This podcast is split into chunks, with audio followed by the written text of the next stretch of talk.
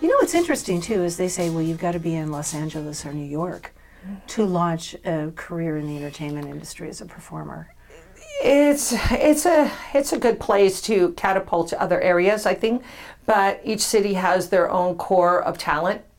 I believe that to be true. And being in Pittsburgh, my dance teacher was affiliated with New York. So we traveled to New York, and we would do the dance caravans there. And so when you got to a certain point in your career, you either went to New York or you went to LA. I took Las Vegas.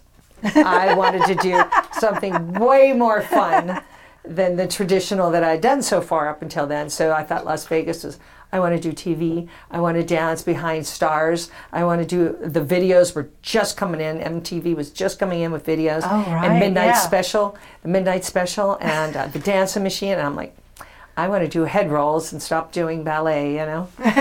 So I went that route, yes. You wanted to bump and grind. To bump and grind. That's right, no more tutus. Yeah. Right. So how old were you then when you went to Vegas? Well, I graduated high school, and then I went to Penn State for a year and a half. And that's not what I want to do, and I was performing in between all that. So I got to Las Vegas in 1975, and I was hired from Pittsburgh at the MGM at the Hallelujah Hollywood.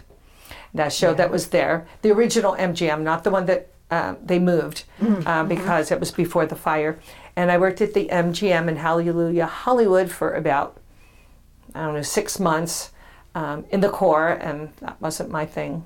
I wanted to be a lead dancer. I wanted to be in the front, and I wanted a dance partner, and so I did.